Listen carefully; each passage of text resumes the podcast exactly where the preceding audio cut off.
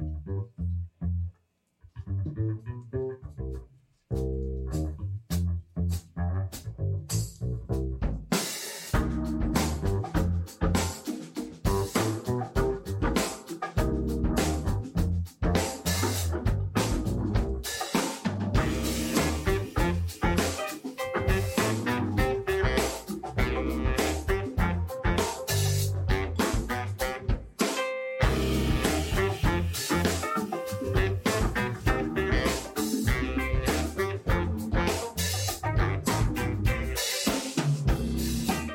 Welcome, welcome, welcome to the Public Handicapper Podcast. We don't have a contest this week, but we are doing five of the best stakes around the country nonetheless. Look for us each week, whether Public Handicapper is running or not. This is show number 38, November 8th, 2019. I'm Scott Carson, founder of Public Handicapper, and I'm joined by my co host, Hall of Fame handicapper, Chris Larmey. Chris, how was your Breeders' Cup last week? It was good. I, from a betting standpoint, I came out ahead thanks really to just two races. I had some horses that were big prices that were live that uh, ran third. They could have ran second. I could have had a, um, a really good weekend. Um, it was a lot of great racing. It just really ended on a sour note. Um, but other than that, I thought it was a really good weekend of racing. Yeah, it's never uh, it's never a good thing to see any horse go down, and uh, especially when you pick him, which is what I did. Um, let's hope that that is the last one of the major races where that happens.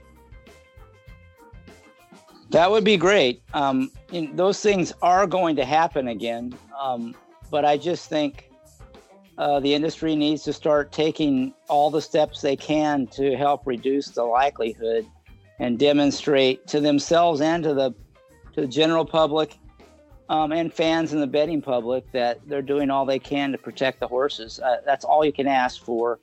But even the best efforts sometimes are going to fall short just because thoroughbred racehorses, they're fragile. I mean, those legs, if you ever have spent time near those horses, you can just see how skinny those legs are. I mean, our legs are thicker than a thoroughbred's legs, and they weigh, you know, 1,100 pounds, and they're going 45 miles an hour. So, occasionally, bad things are going to happen no matter what you do. But I definitely think the industry can do more, and they have started to do more. But I feel I still think there's a lot more that can be done. Well, let's hope that they do, and uh, I think they are beginning to make some progress. Let's hope it continues. We have a special guest today. He has qualified for the NHC twice, including this year, and he just won the PH Editors Challenge, a price worth $1,250. He's Henry Wessel, also known as at Illinois Wes and Illinois Wes on Public Handicapper. How are you today, Henry? Very good, very good. It was a fun weekend last weekend. Um, end of a long contest, so it was nice to uh, come out on top for once. It's uh, first time in many years. So it was nice. All right, great. Um, before we get started today, I do have a special announcement just in case you like the music that you hear on the Public Handicapper podcast, at least the first and last song. They are by the band the Brooklyn Boogaloo Blowout, and they are playing at Sunny's Bar in Red Hook, Brooklyn tonight and next Friday, November 15th. I will actually be there November 15th. I can't do it tonight for a variety of reasons. But if you're in New York and you have any opportunity, any any ability to get to Red Hook, Brooklyn, I highly encourage you to see the show. They're great live, and uh, all their all their music is good. I just thought we might want to congratulate the winner of the PH um, contest, Chili Hound, who had a had a great finish. Ended up with $159.40 profit, and that's after playing 112 races. So that's not a fluke. I mean, that's a result you should be proud of. Um, in fact, anybody in the contest who played at least 100 races and ended up with a profit, that's quite an accomplishment to play tracks all over the country, all during the year over a large sample size and end up you know, showing a profit given, you know, the kind of the, the big takeouts that we're all faced as horse players. So I just want to congratulate Chili Hound, the other top finishers, and anybody out there who, you know, played all year long, played 100 races and made a profit. Uh, great job. And that includes Henry, who um, grinded away and had a really nice finish in the Breeders' Cup and won our Breeders' Cup Challenge. So I just want to congratulate everybody out there um, um, on a good finish. Yes, absolutely. And I just sent out the email with the the interview with Chillhound.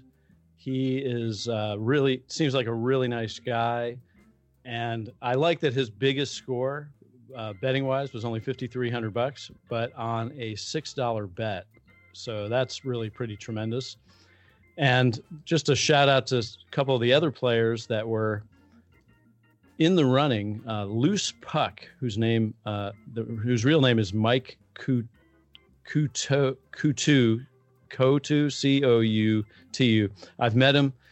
He's qualified for the NHC before, and he came very close. I, you know, he was still forty dollars behind, but at least he finished second. In normal years, we would have had two seats. So congratulations to Loose Puck, and also Jimmy DeLion in third place, who also had a, a, a good Breeders' Cup and Wookie Monster 2013. These guys all did really well, and uh, it's you know it's a marathon. Chillhound broke out of the gate running and had a lead. I, I looked up the news. I didn't remember, so I looked up the PH emails from the first weekend, and it said Chillhound hit the the, the Oaks Derby double and he never looked back. Wire to wire, pretty impressive. So yeah, it's it's tough. I mean, as uh, Capos Caballos will tell you, he was really close. You know, he was a little bit behind Chillhound at one point, and you know, once you get up there, it's great. But staying up there is really hard to do, and that that Chillhound was able to do that and wire the field is very impressive. Yeah, you mentioned Capos Caballos. Uh, he also puts out analysis most weeks, and he's had some interesting things to say. He's a good one to follow if you want to get another opinion and, and see more than just the picks. So, once again, we want to encourage the players, you know, to put on the real public handicapper hat and not only make your picks, but explain, you know, your thinking behind those picks. That's part of the fun. All right, great. So let's go to our races and we'll start with the Artie Schiller at Aqueduct. It's the eighth race, a mile on the turf, purse of 150,000 for three-year-olds and up. Henry is our guest of honor. We'll let you get started. Sure. All right. Well, this is a field of 13 with three MTOs. Um, I think uh, forecast. I think are, they should be on the turf, so the three MTOs will probably be out. Uh, so leaves a field of 10. I think there's uh, quite a bit of speed in here to the outside with Dr. Edgar, Voodoo Song, Abiding Star, and even uh, Gidu on the uh, from the seven post. So looks like there's a lot of speed in here. So the two logical horses that come from behind would be Frontier Market and Caribou Club. Um, they both look like they'll be short prices, so I think I would look um, for a bigger price. And the two that interested me the most would be uh, Just Howard and Golden Brown. Uh, Golden Brown is 12 to 1. He's going back to the turf for the first time since July. Um, he's had some decent efforts over the Monmouth course. Um, interesting to see him go back to the turf now. Um, he's faced some pretty good company in his last couple races. Finished a respectable fourth and uh, had a win in there as well. Um, Just Howard comes from Graham Motion. Uh, Jose Ortiz rides. Looks like he's got a pretty decent closing kick. So, uh, given the pace scenario, I think I'd probably land on one of those two. If I had to pick one, I'd probably go with just Howard, um, benefiting from Jose Ortiz and uh, pace to close into. And if he's 10 to 1, he'd look to be uh, some decent value in there. Yeah, I would think just Howard would be less than 10 to 1, just with the Graham Motion Jose Ortiz combo. And that was my comment on him. But we'll see if he is 10 to 1 like you said very good. Chris what did you think?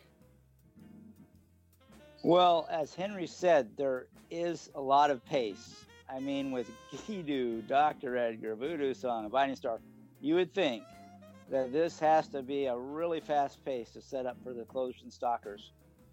But this is new york so i'm a little nervous even even with this field that these riders are all look at the form and start grabbing their horses out of the gate.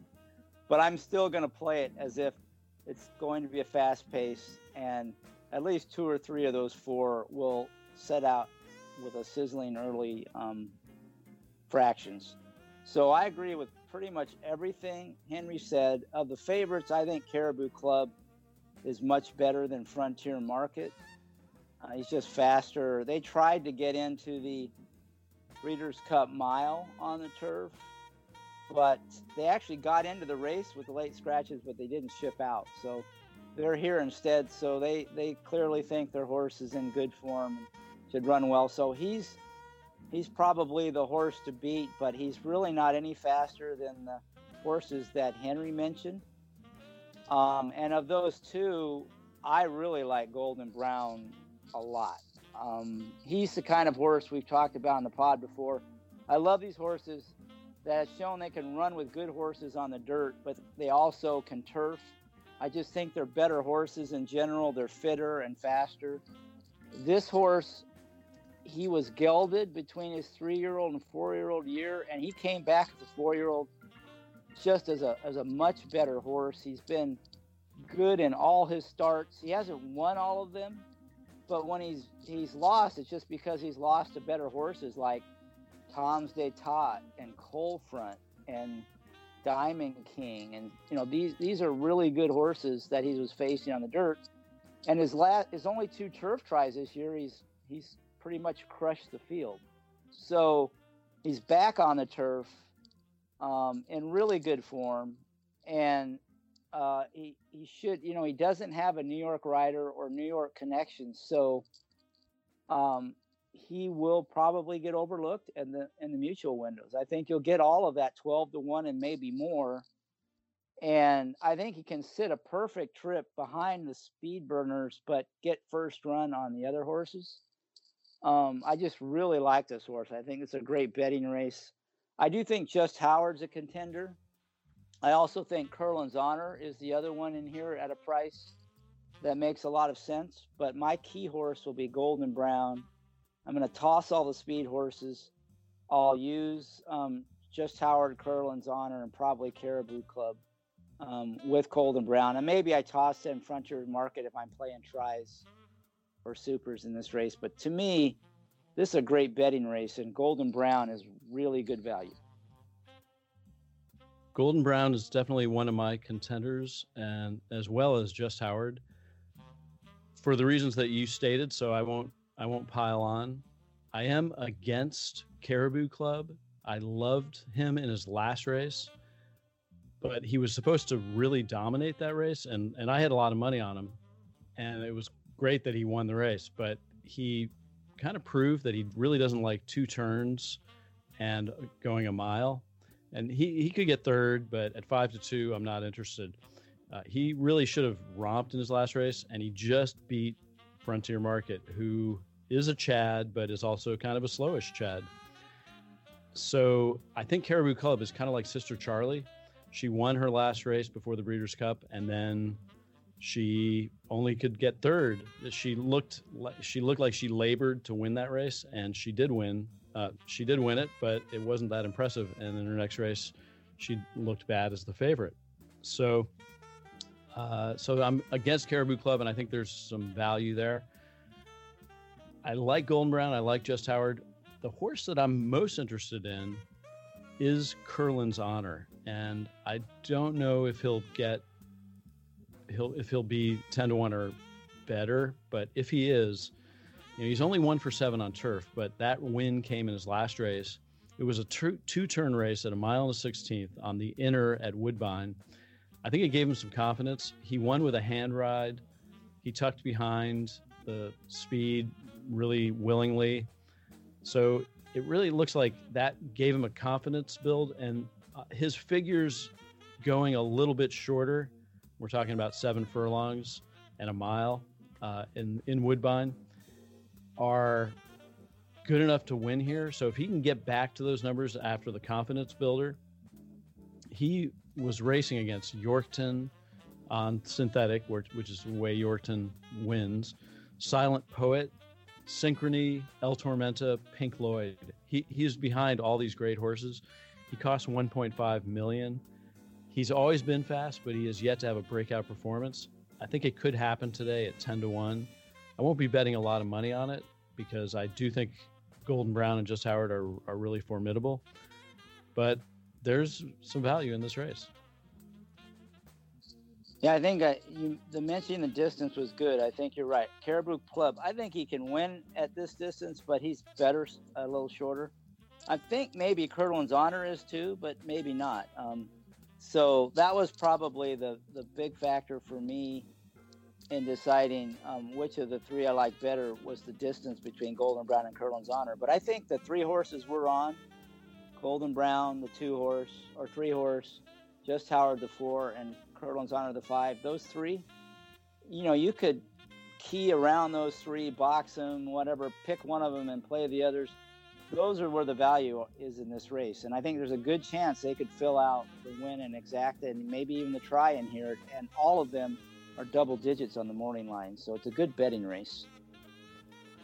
Yeah, and I, I will just note, I, I I get you on Curlin's honor and thinking that he might not, he might prefer shorter, but he did get one of his best numbers at a mile, and it was a one turn mile at Woodbine, but he was second to Synchrony, who probably in this race would be heavily favored. So, so he does have that number. I, I think that the mile is within his scope. I think the mile and the 16th probably isn't within his scope but he he won in the last race because the competition was so weak. Yeah, right. I definitely think he could. He can get that mile. There's no doubt. Just I don't know if that's his optimal distance. Um, you know, he might be a little better going one turn mile or seven furlongs, but he definitely could win this race, and he should be a pretty good price. So I, I I'm with you. I mean, I I, I agree. He's a he's a solid contender in here. When you figure a horse like Caribou Club, at five to two in the morning line, Frontier Market three to one in the morning line, Voodoo Song four to one. I mean, he's more likely to win than any of those, I think, and you're you're going to get double digit odds. So all three of those horses are great value, I think. Use them all in the pick three. All right, let's go to the next race. It's the ninth at Aqueduct, the Atlantic Beach. It's six furlongs on they they they list it as the outer turf. It's the main turf. It's a hundred thousand for two year olds. Henry, uh, uh, no, Chris, let's let you start this one. Well, these races are always tough. These two-year-old turf races, especially the turf sprints, because they're so lightly raced, um, and they all can improve quite a bit from one race to the next. But I did land on a horse that I, I like quite a bit in here. I think you can make a case for several others, and I'm sure you and Henry will. But actually, there were two I like, but one really in particular, and that's the seven horse Montauk Daddy. This horse um, just has shown a lot of talent in all his races. I mean, he started his career off in an off the turf race. Um, and he got off to a bad start and got hung wide, but he still passed horses, even though you could tell he wasn't really that comfortable. In fact, one of the horses he passed up was Chimney Rock, who ended up, I think, running second in the Breeders' Cup Juvenile Turf um, last weekend. So he showed some talent. He, he got bet down in that race. In his next start, he went six furlongs on the turf, which is the distance we're running today. And he just dominated a field from start to finish just easily won that race. And then, then they moved him up into a stakes race. And this is the one that really impressed me because he kind of got off to a bad start. Um, so the, the, the rider, Jose Lezcano, kind of rushed him a little bit, but not a whole lot. But he kind of urged him on because to you know catch the pack because he had been on the lead in his last start, and he had no problem at all going right to the front, even though he had spotted the the field several lengths.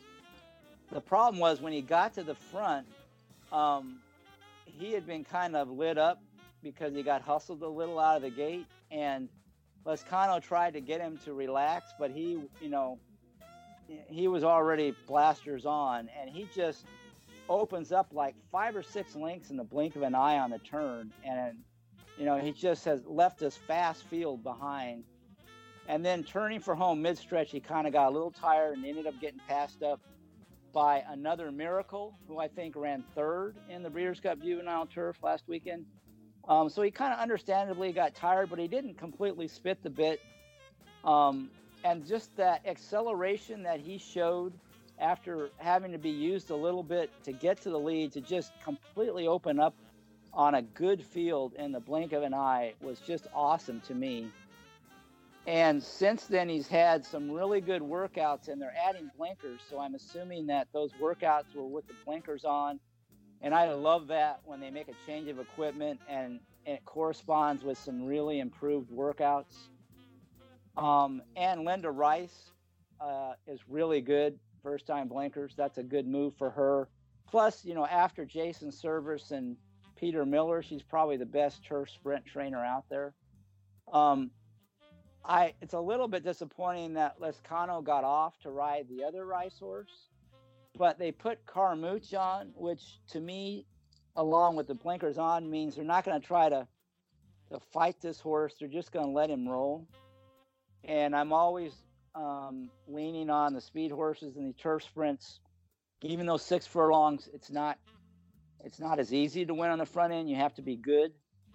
But I think um, if he breaks alertly, which he didn't in his last start, but if he breaks alertly, uh, I think he's just going to roll in here. And he's 10 to 1 in the morning line. Not going to get an easy lead. He'll have to work for it. And I don't think he has to be on the lead, um, but he definitely has to be near the lead. And I hope they, he can get there without having, you know, to break slowly and get used. But if he can get that good break, I think he'll be the speed of the speed. I like the post. Um, he's kind of in the middle of the pack, so he doesn't he won't get buried down on the inside if he does break a step slow. Um, so he's my horse. The other one I like is is Mystic Lancelot, who's six to one in the morning line. That's the eleven horse. Uh, he looked really good on his debut at Saratoga. And then they took him to Woodbine, tried him around a mile on a yielding course, and you know he kind of got off to a little bit of a slow start, and then really didn't run much. But that was a yielding course for routing, so they cut him back, probably where he belongs at Keeneland. And I thought he ran a really good race, despite a wide trip. You know he ran behind Kamari and Chimney Rock that day. Uh, with a better trip, I think he might have been right there at the end. Uh, so I think you know, he's probably a decent value at six to one.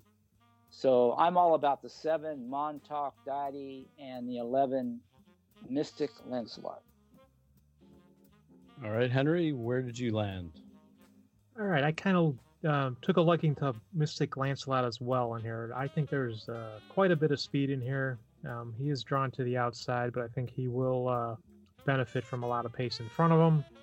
Uh, like Chris said, he did face some pretty good company in his last, um, so I think he's an obvious contender. Um, I'm always attracted to a Stidham runner as well. I will say uh, Embolden's last race was quite odd as the horse had been on the lead, and it looked like they made a conscious effort to try to take him back. Uh, didn't work out. Um, he did come running at the end uh, to lose by three and a half to the Breeders' Cup Sprint winner four wheel drive. I think Embolden was on the uh, pre entries for the Breeders' Cup, but obviously there were so many um, entered in that race he did not get in. Um, he adds blinkers in here. He's worked, uh, he had a pretty fast work after the last race, so um, Rosario stays on.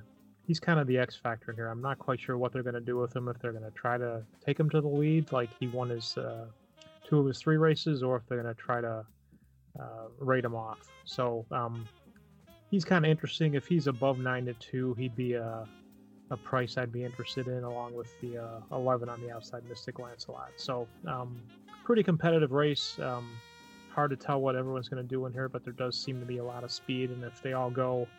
Uh, I think someone's going to come running late, and that one is uh, probably probably be the eleven. Mystic Lancelot absolutely fits on numbers if he can get back to his best number, which was his debut. And there's no reason not to think that he can get that. He's circling back to that number. He's six to one morning line. I, I, it's a kind of a big field, so so these morning lines may hold up, but I I do wonder if the Pletcher will with Johnny V will be as high as six to one. I actually landed on the other Linda Rice, turned aside. I like the horse because not just because Lezcano picked the horse, but I, she he he showed in his last race that he could rate behind the speed. Uh, in his race before that, he had the lead over Jack and Noah and gave it up. He ran an okay number. The, the the nice thing is in his next race, he sat right behind the the leader and then pulled away with authority. And didn't run a, a particularly great figure but it was just a nice a nice number to build on and i think can really improve in this next race. There will be a fast pace in this race. It looks like a lot of horses that want the lead and even if they don't want the lead they might you know even though the trainer and jockey might not want the lead the horse horses may go for the lead I'm not sure why Jack and Noah, after his debut win, was winging it on the lead in his last race. So the time form pace projector has it as a fast pace. And I would pretty much expect that, but thinking that turned aside will be right behind that fast pace and be able to get through at eight to one. I also noted that the dam uh, sustained of turned aside was better on turf, ran some really good numbers on turf, even though she wasn't a stakes winner, and by American Pharoah, who's proving to be a great turf sire. So that's where I landed on that. But I do think that any of these horses can win. And my only uh, question to Chris is why you didn't land on Axiomo, who I know you've had a fondness for.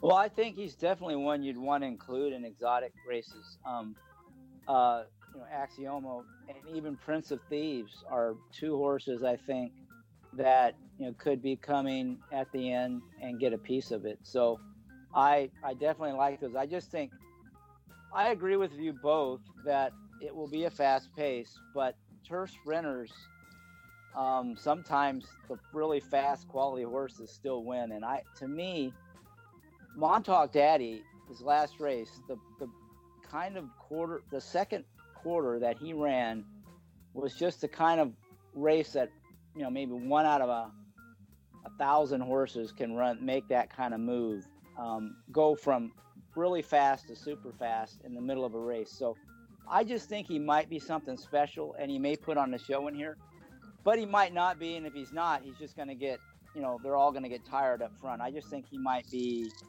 a special kind of speed horse. I do like turned aside too and i think that if Linda Rice runs both, and she likes to scratch horses, so I'm a little worried she's going to scratch Montauk Daddy. Um, but if they both go, I think their plan with turned aside will be to try to take him back off the pace, sort of like they did last time. Um, and they'll let, you know, Carmouche kind of has only one style, that's go to the front. So I think, you know, he's pretty good on the front end. You know, it's not like he'll hard use the horse from start to finish, but he'll let he'll get the horse out and you know he'll be rolling on the front end. So I think you'll probably get a good trip with turn aside.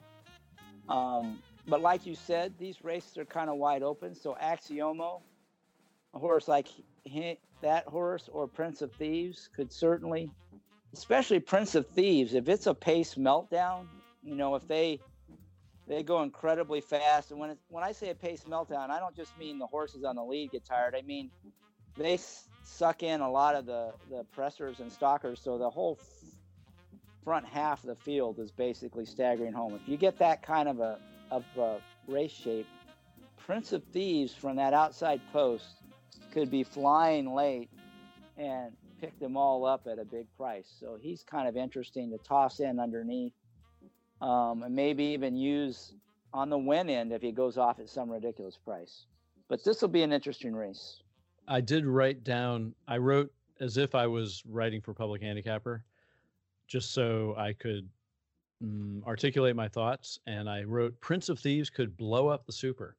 He progressed nicely from first to second race, then ran two turns at Keeneland versus a salty field. and he should improve cutting back and could be 30 to 1. So, uh, yeah, if you take anything away, if you do play verticals, sprinkle in a little Prince of Thieves. He may just steal it, but steal it from the back end. All right. Uh, our next race then is going to be the Frost King from Woodbine. It's the eighth race at Woodbine.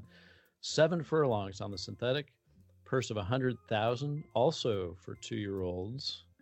And Henry, why don't we let you start this one? All right. So this is an interesting race. Um, I like a big price in here.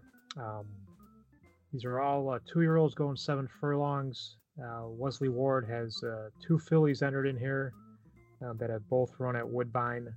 I was just looking up. Um, he's got odd jockeys named on both of these. He's got Albin Jimenez named on Owlette, and Nick Wars on Artie's Princess. Uh, Patrick Husbands has ridden both of these multiple times, and he's not listed on either one of these, and he's got plenty of other mounts on the day. So that's kind of an, an odd one. So maybe Ward is not running these, or I don't know what's going on. They both worked at Keeneland on November 4th, so they'd have to ship up here. So that's kind of uh, something to watch to see if those two horses run. Uh, the horse I like is the five horse Agnelli. Now, Agnelli uh, looks slower than these, um, but uh, he's stretching out to seven furlongs. Uh, Emma-Jayne Wilson's riding. She's been out injured for a couple months. She comes back to take. She comes back this weekend, so this is one of her first mounts. Agnelli ran a odd race in his last race. He was closing at the end. He still lost by four. Uh, he was 11 to 1 in there. Um, I think he'll benefit from some added ground, and I think there's plenty of pace in here to set it up uh, for a late runner. And I think if he uh, is able to rate a bit and come running late, he's got a chance to uh, win at a big price in here. So he's 20 to 1 morning line. Uh, he'd be my pick. Um, I did have this horse first time out when he ran on, uh, I think it was Woodbine Mile Day. Um, and one of my favorite bets at Woodbine is betting the daily double. So in this case, or in the last case, when he ran on September 14th, he was 11 to 1, and I paired him up with a daily double with El Tormenta in the next race. So um, doubles pay big up there because the takeout's low. So if you like a price, a way to get some extra bang for your buck if you're a small better is to play some doubles with a long shot, and uh, you can get some big returns. So I'm going to go with Agnelli in here. All right. Uh, always interesting when Henry takes a stand with a price horse, and I always take a second look when when you do that, Henry. I am looking hard, and while I continue to look, let's hear from Chris. you said that like I thought you were going to say I'm looking hard, but I don't see it, Henry. But well, I'm continuing to look. I'm, I'm being nice. I'm tr- I'm continuing to look. You you never want to you know, especially a twenty to one morning line. You never want to poo poo somebody's pick. So yeah, yeah, like it. Yeah, and I agree with you. If I pick a twenty to one shot, it's not a surprise at all. You know, you, oh, that's just Chris. But when Yeah. Henry does, I say, wow, I'm going to take a look at this because Henry is not typically the one, you know, just take a flyer on a 20 to 1 shot. He's got to really like it. So I agree with you. You want to take a second look at that horse. Well, I, I actually do. You know, since we're on the subject, we might as well. I might as well ask you, Henry. Uh, that number in the last race came up kind of slow. At uh, you know, on on Beyers, it, it it it looks pretty slow. It looks like a big improvement from its last race, from a 48 to a 66. But uh, there are other horses here that are running 60, you know, hot 70s, 75. Oh yeah, I mean, it, it, I, I watched the race again last night. It looks like a slow race. He was oddly two and four wide the whole way. Um, he didn't really start running till late. I just think um, if there's a lot of speed in here and the speed collapses, these are two-year-olds, and if he's able to put it together and run late, um, he's got a shot at a big price. Um, just one of those things where the last race it didn't look like he was ever all out and i don't know what they were doing but he was making up ground and if uh gets a rider switch in here he um he might just want the extra distance and if the pace is hot you know he's got as good a chance as any to come closing at a price. The horse he beat um, in his first race prince priceless will is also in here. Uh, that horse is still a maiden um, but that horse uh,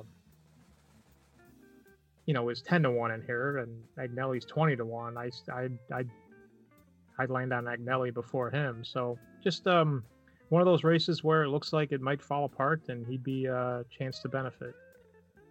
Okay. Uh, so sorry to interrupt you, Chris, but what did you think? Well, one thing on on Wesley Ward, he's always putting weird riders on. He he's he used to ride, and for some reason he just loves to give different people chances to ride his horses. He he switches riders. He'll take obscure riders and put them on his horses, even if they're live. So I wouldn't read too much into that, but I do think it seems unlikely that he ships and runs both these fillies in the same race. So my guess is only one will go. I haven't read anything about it, um, but I'd be surprised if both go um, because they both have the same running style basically. And, you know, just I don't know why you'd ship them both to run in this race, but maybe he will. If he does, uh, it certainly seems like you'll have a quick pace for a seven furlong race. If only one goes, you know, it might not be quite as hot as it looks on paper with all the horses in there. So that's just one note. They they think, do have different owners. That's you know I always check for that to see if you know, why there might be two horses entered, and they do have completely different owners. So he may be looking for black type for each one. Yeah, could be. It could be. So and these are the other thing is this is sired by Ontario Stallions, so they most they both must qualify for this restricted stakes which is a an incentive to run them because there's probably not that many opportunities to run two year olds in you know sprints in a restricted stake. So maybe they do both go. Um, they definitely don't complement one another, um, but they are the ones to beat. But I'm kind of with Henry. This is one where you look for, especially at seven furlongs on synthetic at Woodbine with that long stretch.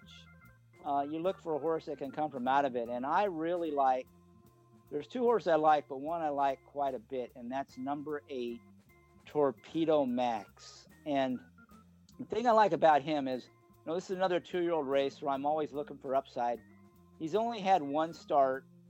His race wasn't very fast from a speed figure standpoint, but visually it was really, really impressive. And the reason I say that is he he broke poorly um, but the rider didn't try to rush him up. He just let him settle. But as soon as he got his feet under him, he easily glided up and caught the pack. He made up five or six lengths, caught the pack without being rushed or with any effort. So I think he has a lot more early speed than it looks like from that race. But what was nice is when he caught the pack, he he stayed on the inside and he took some quick back without any problem. He ran with inside horses. This is his first time starting, very professional. And he just picked up some horses without trying at all. He just picked off a few horses. And into the turn, as they come spinning out of the turn, every once in a while you'll see on a on the turn, you see a horse who just looks like he's galloping effortlessly. And while he's doing that, he's either cat passing horses or at least keeping up with the front runners who are look like they're in a race. And you don't see that very often. It just looks like they are loaded and as soon as you push the button, they're going to blast off. And I'm, I'm trying to think of some times this year where I saw that. But probably I saw that once in the Breeders' Cup this last weekend with Bellafina. Uh, um, she just was galloping on the inside, looked like totally effortlessly. And as soon as she was going to be asked, she was going to take off. Unfortunately, Covfefe was in that race. She got the jump on her, and there's just no way she was going to catch her. But Bellafina, I, I think I think she's going to run huge in her next race, and she ran a really good race there.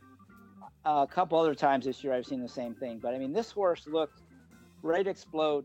He was in traffic, so it took him a little while to get clear. But as soon as he had a lane, he just you know flattened out and just took off, won the race, galloped out. The rider couldn't pull him up. Um, I just think that race is so much fast. He's so much capable of running faster than that race. He gets to go. That was six and a half, so he's been almost seven furlongs already. I think seven furlongs is only going to help him. Um, to me, he just looks like he's going to run a monster race in here in his second start. he doesn't have big name connections. He's 20 to 1 on the morning line at just incredible price if you get that. Um, and I think I don't think he'll be coming from the clouds. Like I said, I think he has more speed than it, than it looks like. Um, I just think he's great value in here. Uh, Cryptic Gold is a similar kind of horse that I think uh, it's not making his first start. It's his second start, but his his first start was pretty impressive, and his second start was on the turf going um, mile and 16th. So now they cut back and they're back on synth.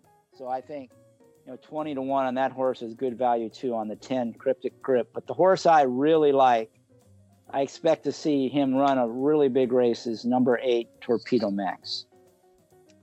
Well, while you were talking about that race, I actually watched the replay of Torpedo Max. He was off slow. He seemed to gallop, like you said, pretty effortlessly. I could only see the head on with the DRF formulator replays, but um, it was it was still good to see that he he snuck in from the inside. You know, you you want a horse that is professional enough that they can handle the inside and get get through get through horses as as opposed to be stuck on the outside and go around. Uh, he's had plenty of space since that last race. He's got a bullet workout October 31st. Um, I like, I like, and this is exactly the kind of race where a bomb can can happen. As Henry is on a bomb, anytime a horse is running its second race ever, it has a right to improve a lot. And this horse really looks like he could improve. The fact that he won that race at 11 to 1 with this jockey who's hitting, I don't know how how popular he is in Canada, but Mascara is hitting at 11%. So that's going to help the price as well. Um, I, I, like it. I, I, I'm going to include if I bet this race.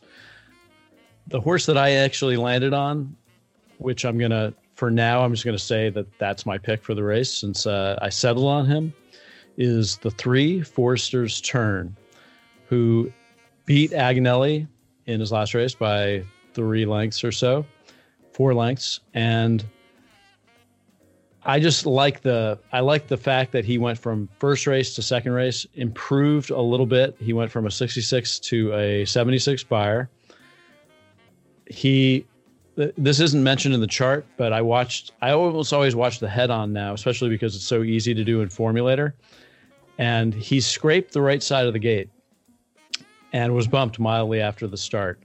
I don't know if it affected him. Uh, you know, there's there, it's hard to it's always hard to gauge, and sometimes you can see like a horse slams into the gate, like when Mitole lost his one race that he lost at uh, Saratoga, he slammed into the gate. This horse didn't slam into the gate, but he did scrape the gate.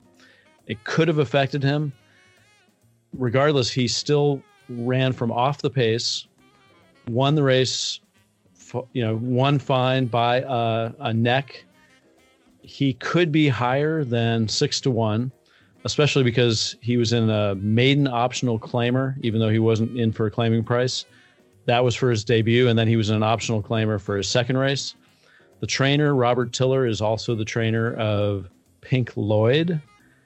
And this is a gelding, and he could have a bright future. So, so that's my pick in the race, with uh, with a, a caveat that I'm going to use the, the the horse that you mentioned, Chris, Torpedo Man. Um, Torpedo Max, come on, Scott. Um, Dope. one thing to note about the the rider is kind of like a journeyman average rider, 11% win percentage. The trainer is kind of you know an average trainer, 14% win percentage. So those connections aren't going to attract a lot of attention. But the two of them combined have uh, uh, they've gotten together 33 times in last year and won 21% of the time, 55% of the money. So when the two of them hook up, you know the sum is is greater than and the the whole is greater than the sum of the parts. So they're a good team. So that's another plus in Torpedo Max's favor. Um, yeah, he's certainly not Secretariat, but I think he's a live long shot in here. Absolutely. And, you know, the other thing that you'll say, I, I really like the Wesley Ward horses. They both look great. I watched their last two races. They won pretty easily. I certainly wouldn't toss them, but going to seven furlongs is a whole nother ball game, especially on the synthetic. So so there is an opportunity, and they may also be completely crushed. Uh, the nine Owlette was even money in her last race, and Artie's Princess, the six, was three to two in her last race. They do and, get they do get wake breaks though. That's yeah, and, yeah. and the Wesley Ward horses, you know, they they come out running their first start, uh, and they don't tend to improve a whole lot after a couple starts. So you probably have seen close to the ceiling on both of these. Uh, it's fast enough to win this race, but you know they're not likely to improve a whole lot like some other horses that might from other trainers as two year olds might even after a start or two. So keep that in mind, along with that seven furlong distance, I think, and the ship and all that kind of stuff um, back from Keeneland where they've been working. Um, even though they've run on synth before um, at Woodbine, you know, shipping back and forth can take something out of them. So, you know, they're the ones to beat, but they're not invincible in here. All right. Anything else to add on that one, Henry? No, I think it's a race for a long shot. Then I would just say if you like someone on the race before or after, um, play the doubles with them because that's what I'll be doing, and I'll be adding Chris's horse because that looks like uh, everything he said makes sense, and he's got a big shot too. So let's hope for a price in there. Yeah, one thing that's uh, really interesting, uh, you know, just watching that replay I realized that I it's best if we could possibly watch every replay of every horse's past performance, especially a horse that's only run one time, because we can get a feel for the quality of the race. But realistically, it's it's hard to do that. Now we're we're doing this race on the podcast, so that's why one of the reasons why Chris actually took a look at that race. If you can possibly watch any horse's replays. I, I strongly encourage people to do it. And you, if you have an ADW, you can use your ADW usually to, to uh, that's a betting uh, betting site to to look at replays. But if you have Formulator, it's really great thing to just be able to click and then also just hit the head on to see how bad the start is, and also that there there's often something like in the case of Forrester's turn where he scraped the gate that the the chart caller doesn't get. And if the chart, you know, if the horse it doesn't clearly isn't clearly affected, like if they don't lose three or four lengths, the chart caller may not look at the start, may not look closely at that horse. So uh, just uh, a little advice that looking at the replays can be helpful in in finding something that you might not have seen before. All right, let's go. Especially on the light the lightly raced two year old horses, where all you have is are one or two races to go on. That's I think where you get the most value from that. Yeah, and yeah, so so we'll we'll say two lessons. First, the that, and then the second is that whenever there's a second time starter, that horse is alive, uh, especially if they've won their first race. I mean, they they they they always improve. If you if you look at Beyers from first to second race, there's almost always an improvement. So you don't you just don't know how much they are going to improve and if they're a big price uh, you may get paid. All right let's go to our fourth race. It's the 10th from churchill. It's the commonwealth turf. A mile and 16th on the turf. Purse of 175000 for three year olds and chris it would be your turn for this race. Well this is our obligatory three year old turf stakes brain teaser race where the entire field looks like um, you could make a case for each one of them as a possible winner. Um, we have one of these every week. They're always tough. I did find a horse I like quite a bit. I'm a bit worried that the morning line won't hold up. Um, I think we're probably going to land on different horses in here, but I'll give a case for two of them and then turn it over to you guys. The horse I like the most is actually a kind of an easy pick for me. It's the kind of horse that I I look to play a lot, and that is um, number five, Marquis Prince, who showed talent as a two-year-old and early this spring as a three-year-old. Took a, a long break, four or five months over the summer, and then comes back with a nice race right off the bench. Uh, kind of a prep, uh, exactly where you expect him to run him in an allowance race. He won that race. Now they enter him six weeks later in a stakes race.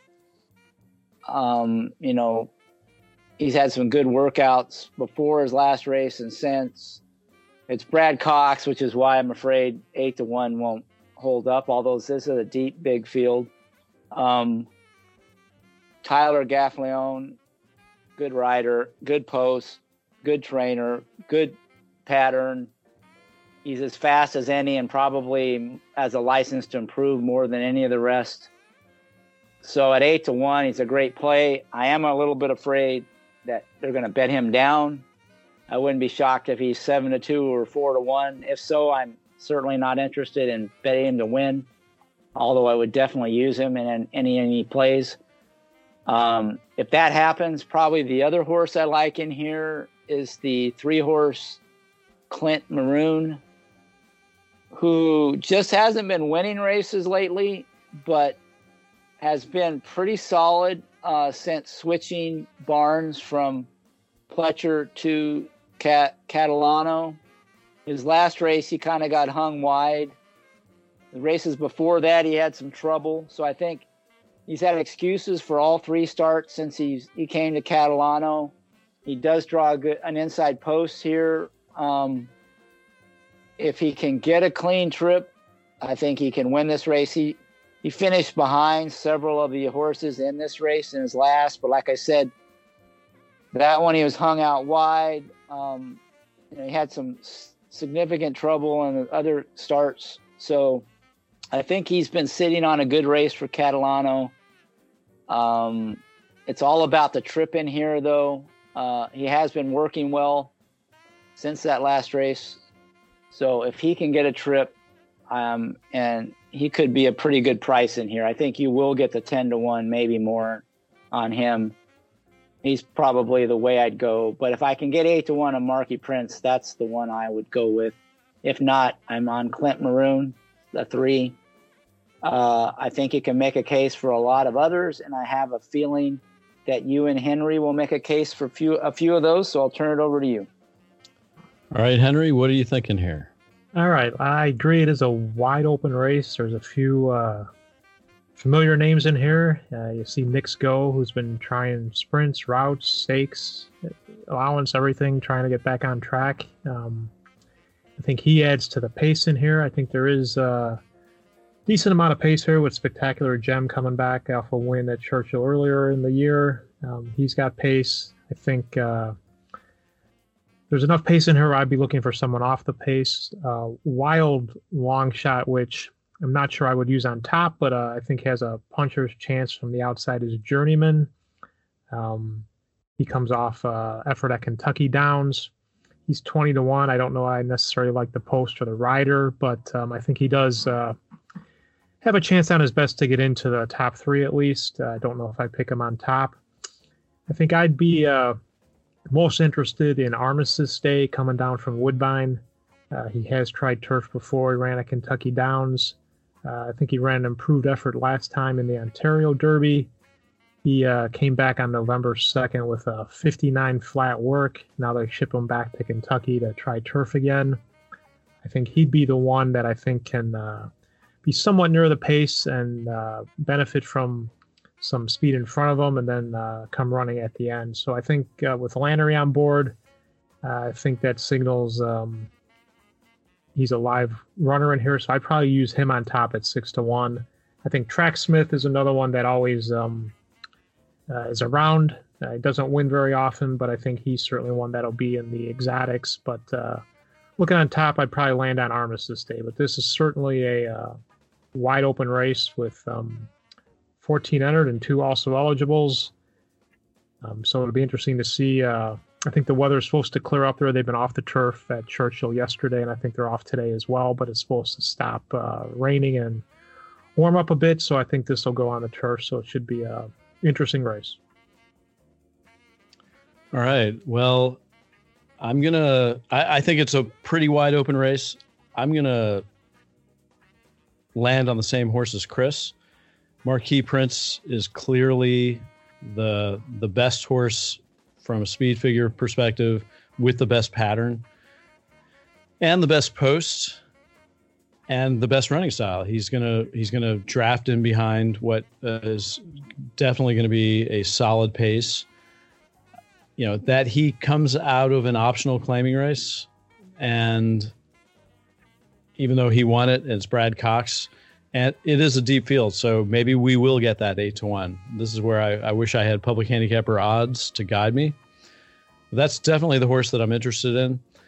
And uh, I'll just throw in a couple of other ones that I think are contenders. I do like Spectacular Gem. I, I really like that. I like the, the the the pattern. He's improved every race on turf. He's three for four on the turf.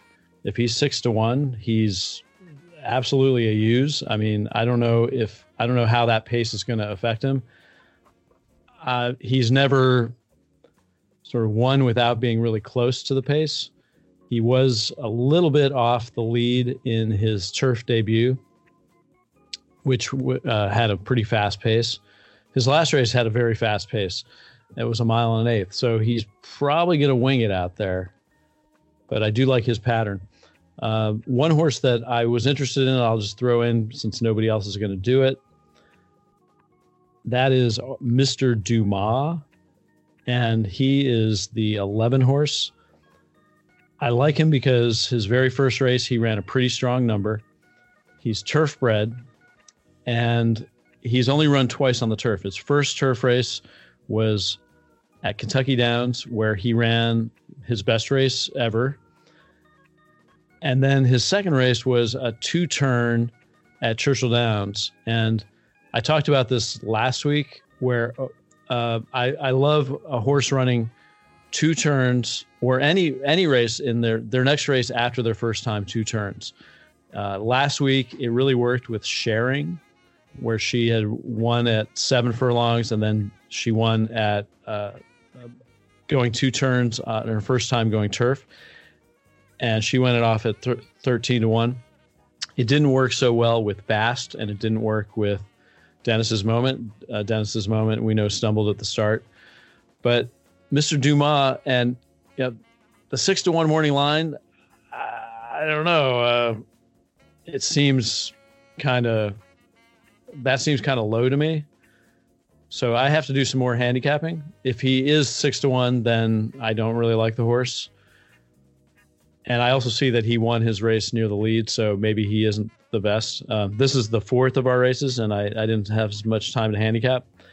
But um, I would say consider Mr. Dumas. But at six to one, I'm really not interested because he is slower than the other ones. Um, I'll just, if I could, I'll just add in a couple other thoughts um, to the Marquis Prince, the five horse, and Clint Maroon. I think you and I are on the same page. Marquis Prince to me, you know, everything is plus. I mean, there's just not really any knocks on him. The question is, what price will we get? Um, is the field deep enough um, to get a good price or not? We'll find out because at the morning line, he's kind of an obvious play. Um, just all about watching the odds board there. Um, but two other horses I just would give a look to. One that haven't been mentioned, at least not positively. Um, the eight horse Tiz Plus to me is just kind of a solid closing type who if if it is a hot pace, I think he'll be finishing up. And since he's coming from Remington Park, um, he probably could get overlooked. And I think he'll be chugging along at the end. I don't think I'd play him to win, but he's the kind, he's 15 to 1 on the morning line. He couldn't go off higher than that um, and could hit the board. And then just the other horse I would give a look to is Knicks Go I do think he seems to be coming back around to uh, where he could run a good race. And it does seem like they've been all over the place with this horse. And now they're trying the turf, and it sort of looks like a desperation move. But he actually, Paynter horses they don't all run good on the turf, but some of them really are plus turf. I've seen a lot of horses move up by Paynter um, on the turf.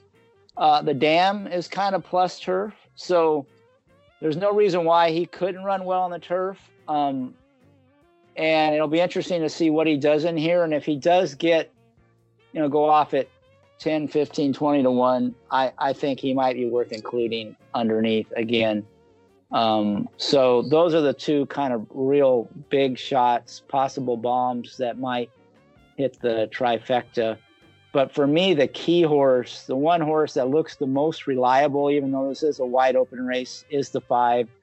Um, should be right there. Might be a good price. We'll have to watch the board. Yeah, let's put it this way: if if Marquis Prince is eight to one, a few minutes to post, I am going to bet some money to win on him because I, I, I like him that much. Even though it is a wide open race, he is he is tied for fastest on the turf, and he's with the with the best pattern and and with the advantageous post and everything.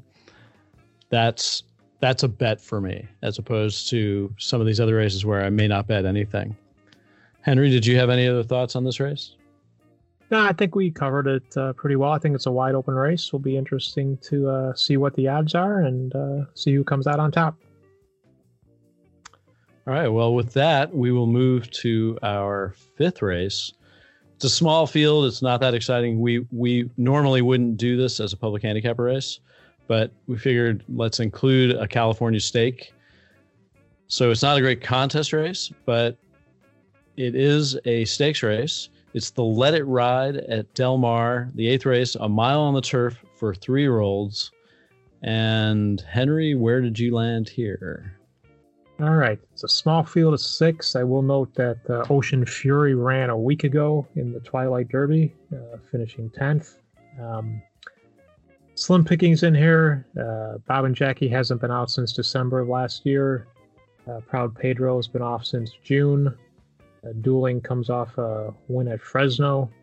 Um, I'd be inclined if I had to pick, I'd pick Golden Birthday. Uh, I think that horse um, has some pretty decent turf efforts. Um, should be reasonably near the front of the pace in here.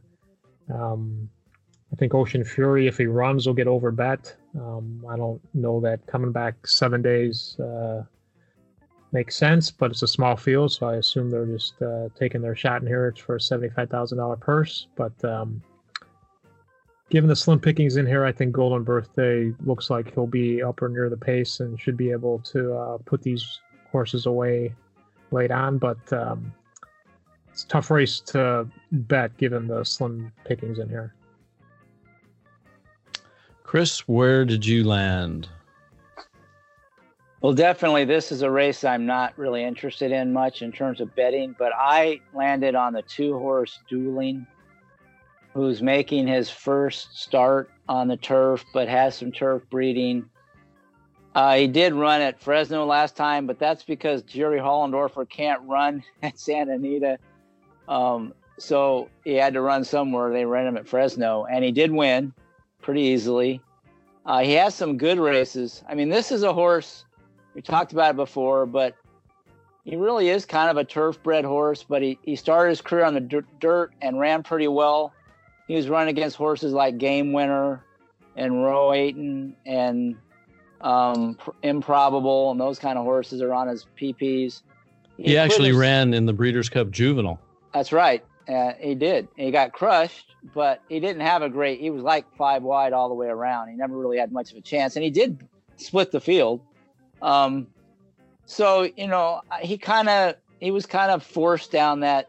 If you're trained by Jerry Hollendorfer, they're going to try you on the dirt, and if you show any promise, they're going to keep you there until they're convinced that um, you you've kind of hit your ceiling.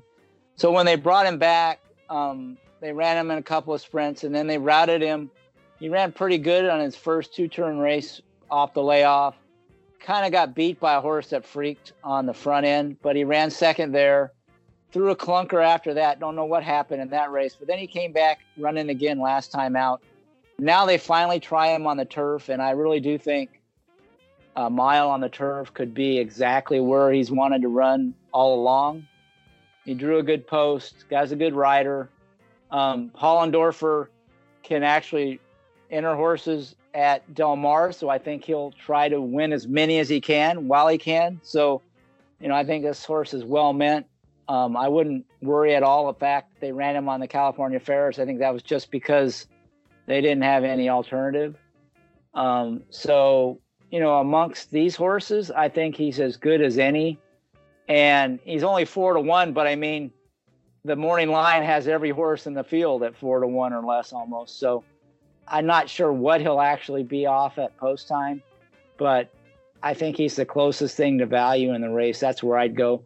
I think the only horse I'm worried about would be Bob and Jackie. If this horse takes the turf, I think he'll win. The one horse that maybe could beat him would be Bob and Jackie if he fires right off the bench. But if you look at these horses, there seems to be plenty of early speed, even though it's a small field. And, you know, dueling might be able to just tuck in right behind the, the early speed and, you know, get jump, uh, jump on them when they, they turn for home. All right. Well, uh, I will say about Bob and Jackie. I looked it up while we were while you were talking. Uh, 180 day layoff minimum with three year olds on the turf. The trainer Richard Baltas is three for 12 with a 238 ROI. So, so he can win off this layoff. Um, I I don't know if there's any value in it because he's five to two morning line. So so just throwing that out there. I actually agreed with you on dueling. The siblings and mother were best on turf. He tries it for the first time. He's circling back to a number that if he can run the the dirt number on turf, which there's no reason to think he can't, um, he's gonna boss this field. I would think that the horse will go off at less than four to one because that breeding isn't that hard to ascertain. And it's only a six horse field. So it, the, the, I think all the horses have a shot. There's, I would, there's no like obvious toss horse. Ocean Fury, who I actually liked in his last race, he must just have not run at all. I didn't see the replay. It says he lost the whip. The tr- the jockey lost the whip. O'Neill. Just, just, a minute. That that that's my favorite jockey who lost the whip in that race. Bejarano? Bejarano, yeah. that, you're joking, right? Yeah, I remember I told you I, I made a contract with myself. I will not bet a horse ridden by Rafael Bejarano ever again. So. Okay, well, you, so you you you didn't have that horse when he won at fourteen to one on September twenty seventh. No, I did um, not. So, but the trainer, the, yeah, the trainer does hit at uh, twenty two percent off a really short layoff, eleven days or less. So, uh, I'm not saying that I'm not saying that the horse that the horse is my play. My my the play is dueling, but I think it it has as good a shot as any. So it's a it's a wide open race. Well, I was just I was just saying Bejarano is off. They switched riders after that race. So that's a big plus for that horse in my mind. Um, that you know, comes off. That I, I, don't think there'll be any price in here. It'll be uh, playable. I, I think he just ignored that last race. Um, and you know he, he's he's got as good a shot as anybody after the if Bob and Jackie doesn't fire off the bench and dueling doesn't take the turf, he's likely to win as any. Just one note on Bob and Jackie, he actually finished ahead of Omaha Beach um, in his second start when he broke his maiden. Omaha Beach was second by a neck in that race, so uh, just a little trivia for that horse. Yeah, that's that's when when Omaha Beach was on turf. Um, yeah, cool. So I don't know any other thoughts on this race. There's not too much to talk about. You boys have any comments? Not that says it for me. All right. Any other plays that you uh, liked in other races that you might have handicapped already? All right, I got one being uh, as I like to bet races around the world.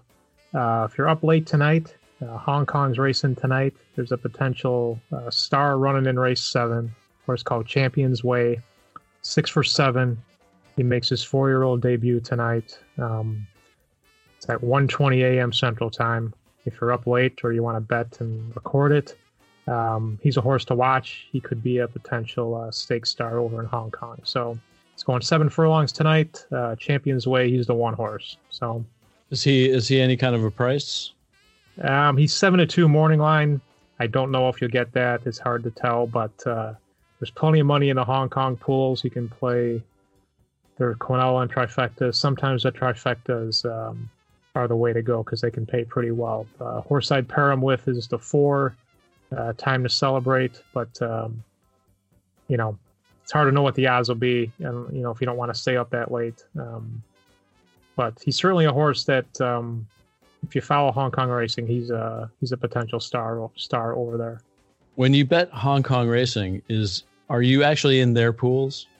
I believe you are. They're pretty big pools. When you play them on like your ADW, they'll they'll show the pools, and they've got uh, millions of dollars in there.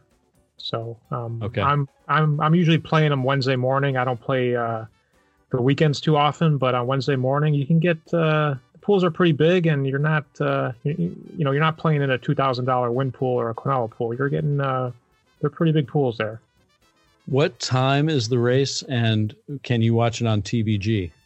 I'm sure it'll be on TVG tonight. It's 1:20 a.m. Central Time tonight, so 2:20 a.m. Eastern.